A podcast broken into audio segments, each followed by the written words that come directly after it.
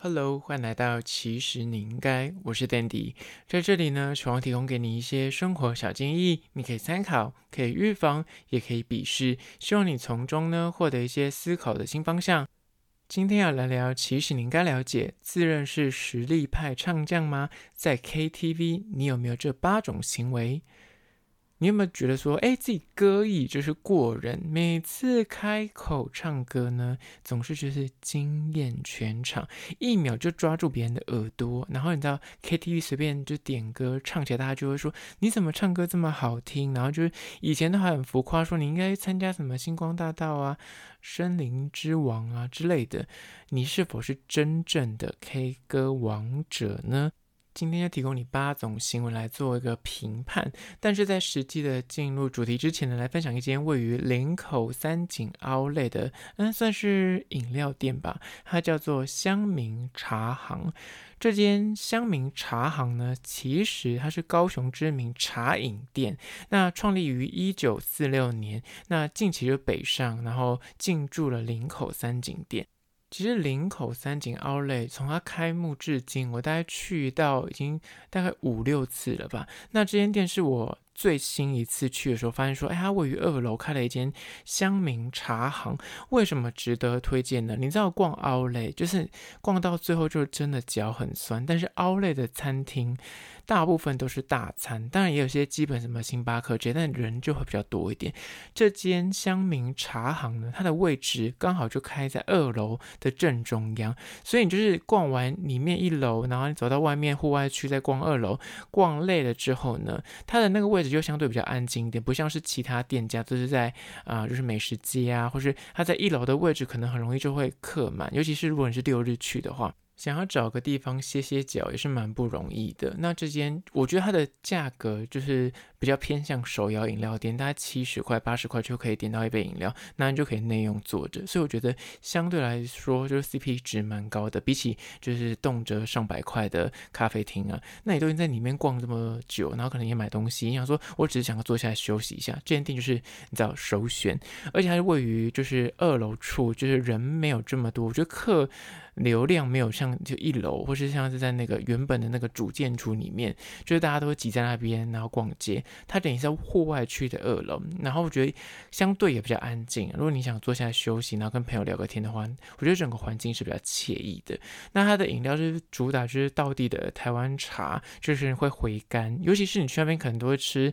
所谓的大餐，所以你逛街逛累了之后，不可能再去吃那种很 heavy 的食物。那这间店就是算是你的饮料，然后又便宜，又可以坐下来休息。当然，它有一些呃茶点啊、蛋糕啊，或是传统的糕饼可以做搭配。那我这次有点了他们家一百五十块的那个抹茶最终布丁，就是有三样甜品的套餐，点下来还算划算呢、就是配个饮料，算是小歇片刻。所以我觉得为什么会介绍这间店呢？纯粹是因为它地理位置。你那逛街逛累，想要找个地方坐下来，但是你又不想，呃，就是再去吃一个什么下午茶，或者吃一个什么咖啡厅的话，那这间就是算是手摇饮的价格，但是它又。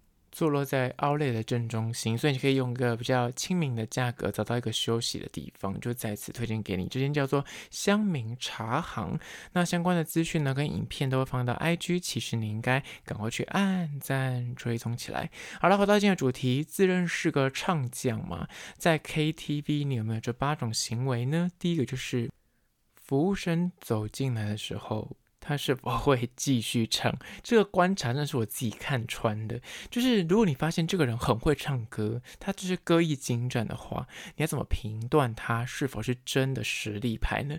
如果今天就是服务生走进来送餐、收碗盘。结账的时候，他赶在店员走进来、开门进来的时候，而且他在介绍说不停歇，一句话都没有落掉继续唱的人，我跟你讲，这只有两种可能。第一种就是他真的喝太醉，他已经进入一个不要脸的状况，进入一个无我的状态，就是没在怕。而第二种就是没有喝醉的状况呢，就是他真的是歌艺高超，他不怕观众，他不怕被听到，所以。有那个服务生进，他反而唱得越起劲，唱得越嗨，这是第一个。你知道，真的会唱歌的人呢，服务生走进来，他绝对是继续唱，没有要跟你停下来的。接下来第二关你说，自认是实力派吗？在 KTV 你有没有这个行为？就是二，唱歌根本不用看歌词。我跟你说，真的爱唱歌的人，我们这个年纪的人，以前都还买 CD，所以就是呢会拿那个歌词本背歌词。但现在的小朋友可能没有这么疯狂，但是因为现在 Spotify 啊，或者是 YouTube 其实都会推出那种歌词版。那大家看久，其实也都背起来。加上，如果你本身真的很爱唱歌，真的久了之后，你一首歌可能会听个不知道几百次、几千次，真的闭着眼睛，你不用看字幕都会唱。而且我跟你说。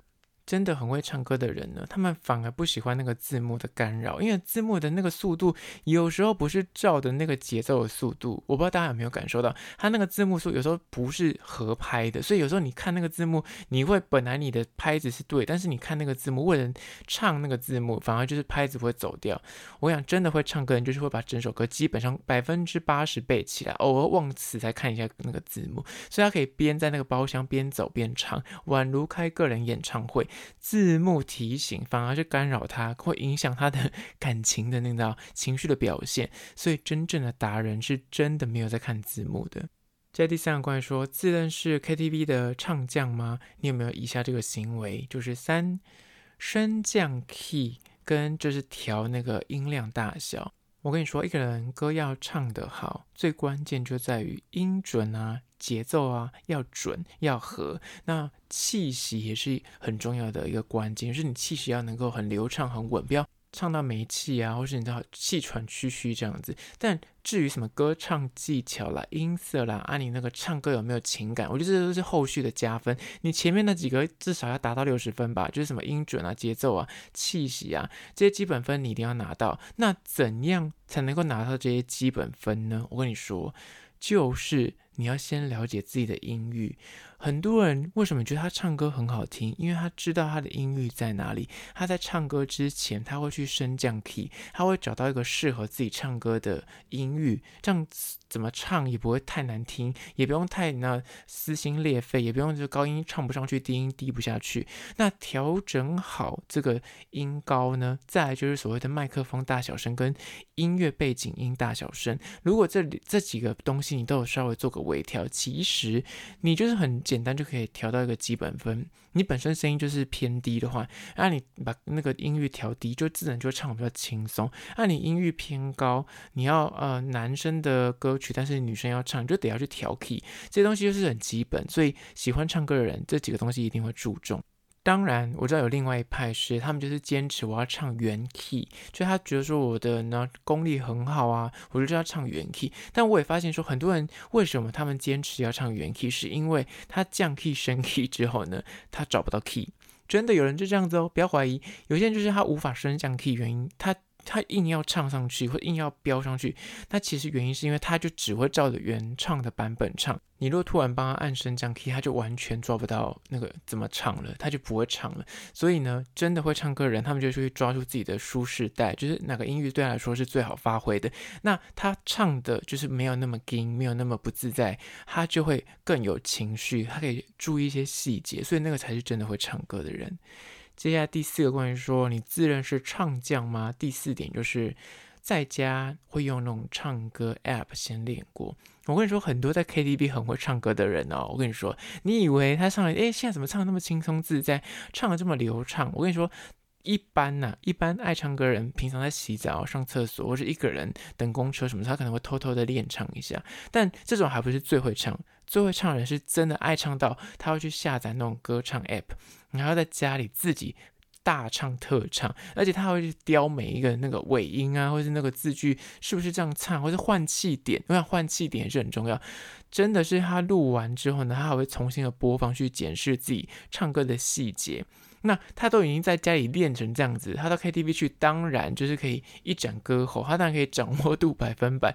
所以很多人讲说，为什么他在 KTV 可以唱得这么的细腻，唱得这么好听啊？因为他在家里不知道唱了几十次、几百次，你当然不会知道。所以这就是真的爱唱歌的人呢，在家里绝对会用那种唱歌 App 练习。第五个关于说自认是实力派唱将吗？第五点行为你有没有呢？就是在包厢，我跟你说，他会听。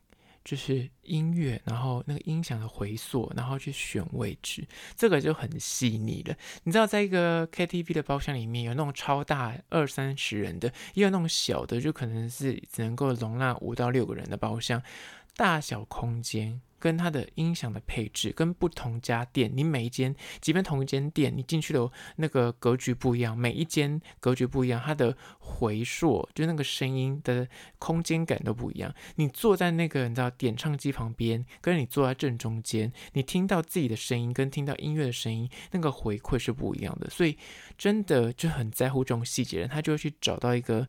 他可以听到最清楚，就是那个音乐背景声跟自己声音的位置。因为有时候你离那个音响太近，反而还会被干扰，因为太吵，你听不到自己的声音。所以我跟你讲，真的会唱歌人，他在包厢也会稍微选一下位置。你就看看他默默一直在移动，他在移动，是他在寻找一个我听不到自己的声音，或者我听不到音乐的声音，那就是可能他真的是很在意这个细节。不然，大部分人就随便坐哪里就坐哪里唱。但是我跟你说，真的会影响。接下来第六关于说自认是实力派的唱将吗？这个行为你有没有呢？就是六。研究麦克风的手持远近，我跟你说，这点就是已经接近专业歌手的 等级了。工欲善其事，必先利其器。我真的还有听过哦，有人是会自备麦克风去，就是 KTV 唱歌，他有自己的麦克风，因为他觉得那个麦克风唱比较好听，就是这么疯狂。但没有这么疯狂的前提是你至少要怎么使用麦克风，这个可以自己稍微去意识一下的。因为你知道唱歌这件事情呢。大致就是你离麦克风的远近，大部分人应该都知道，说如果你要唱一些高音，就要离麦克风远一点，或者是你自己应该可以意识得到你的声音的音量，那音量如果过大的话，离麦克风就要拉远一点，避免就是会爆音。那如果你本身音太高，也是稍微就是你要学萧敬腾，你知道吗？把麦克风移到你的脸旁边去，这样才不会就是太尖锐。那再更细节一点的是那个换气点，换气点，你发现有些台湾现在的歌手就是换气点很明显，就会你拿他唱歌之间会有那个喘气的声音。但是我跟你说，真的厉害的歌手是连这个他们都注意到。那其中的翘楚呢，就是邓丽君。你去认真听邓丽君的歌。他基本上不会让你听出来他在换气，他不会有这个吸气的声音。但现在很多流行歌手比较不在意这一个点了。但很多以前过去很专业的歌手，像什么啊江蕙也是，江蕙也是基本上你听不到他在那个换气的位置，跟他那个吸气的完全听不到他的这个声音。那这个人是高手中的高手。那你本身如果自认是 K 歌之王，这些麦克风的位置会不会那音量忽大忽小啊，或是高音会离太近啊，导致爆音啊，或是太刺耳，这个都要稍微留意。接下来第七个关于说自认是实力派歌手吗？这个行为你有没有做过呢？就是七。点歌是有心机的，一定要先开嗓。就是哪怕你是一个唱歌再有天赋的人，当然有些人就是天生就是怪物等级。听说啦，像吴青峰是基本上不太需要开嗓，他就是随时随地就可以唱歌。但基本上一般的人。就是天后，他们也是要开嗓，天王也是要开嗓。所以呢，你本身再会唱歌，你天赋再好，基本上你还是得要做到什么暖嗓跟开嗓，让台唱得久，喉咙才不会受伤，才能够唱好唱满。但这个点呢，就是在于说你点歌的时候，很多人就会一进去就点那种什么排行榜里面最嗨的什么皮囊，那是那种什么对的人。那这种一唱完，你喉咙可能就烂掉。如果你都还没开嗓，还没暖嗓的话，那正确懂得唱歌人，他就会先点几首他可能拿手的音域不要这么这么起伏这么大的，可能顺顺的唱的。但刚开始他可能就是先开个嗓，先暖个喉咙，后面等到后面他发现说，OK，我觉得蛮顺的，开嗓了，再来。挑战一些炫技的高难度歌曲，这样的配置呢，才不会说你第一首歌唱完，你后面就后继无力，就烧心啊的。那这个也是懂得唱歌的人会去保护喉咙的一种方法。就第七点，接下来第八点，关于说自认是个实力派唱将吗？第八个行为你有没有做过呢？就是注意饮食。避免卡痰，很多人就是跟就是好朋友去 KTV 欢唱啊，除了那种就是他把它当成是酒托啊，他是为了去喝酒跟聊天的话，真的喜欢唱歌跟认真唱歌的人，他们是连吃东西都会斤斤计较。他可能去之前他就会避免喝一些奶茶、什么乳制品啊，或是会卡痰生痰的东西。连食物，你知道 KTV 很多好吃的食物啊，什么牛肉面啊，什么卤味拼盘什么之类的。但这些东西，就是如果你吃了之后，它还有有些还有辣，就是什么炸物，或是它里面是含一些辣椒的。吃完这些东西，你就立马接着唱歌，很容易喉咙就会就会影响到你的声音品质。那如果你很在意唱歌这件事情的话，你可能就会避免这个事情。当然，讲到这里，你一定有听过这个传说，就是张惠妹在录音室唱歌的时候，她都要吃咸酥鸡，还是有这种天生就是她就是怪物，或者她天生就是天赋就是如此，他就是得要靠咸酥鸡来开嗓。当然也是有这样的人，或者有人就是喝完酒之后就特别音就会特别开，也是不可否认有这样的人存在，但是基本上大部分的凡人喝一些奶制品就会卡痰，或者吃一些辣，或者吃一些炸物，可能就会影响你的声音表现。那你如果真的很爱唱歌的人，可能就是连你点餐吃东西也要很注意。好啦，今天就简单的分享八点关于说自认是实力派唱将吗？唱 KTV 你有没有过这八种行为来判断一下你是不是真的 K 歌之王，或是 K 歌之后？好了，那如果对今天的议题你有任何意见想分享，或是想要告诉我说你的一些养喉咙啊、唱歌的小撇步的话呢，不管此刻你收听的是哪个平台，快去按赞订阅。如果是厂商的话呢，在资讯栏我有信箱，或是你可以加我 IG，其实你应该私讯跟我联系。最后关于说，如果是用 Spotify 或者用 Apple Podcast 收听的朋友呢，快去按下五星的评价，写下你意见、你的看法、你的疑难杂症，我都去看哦。好啦，就今天的，其实你应该下次见喽。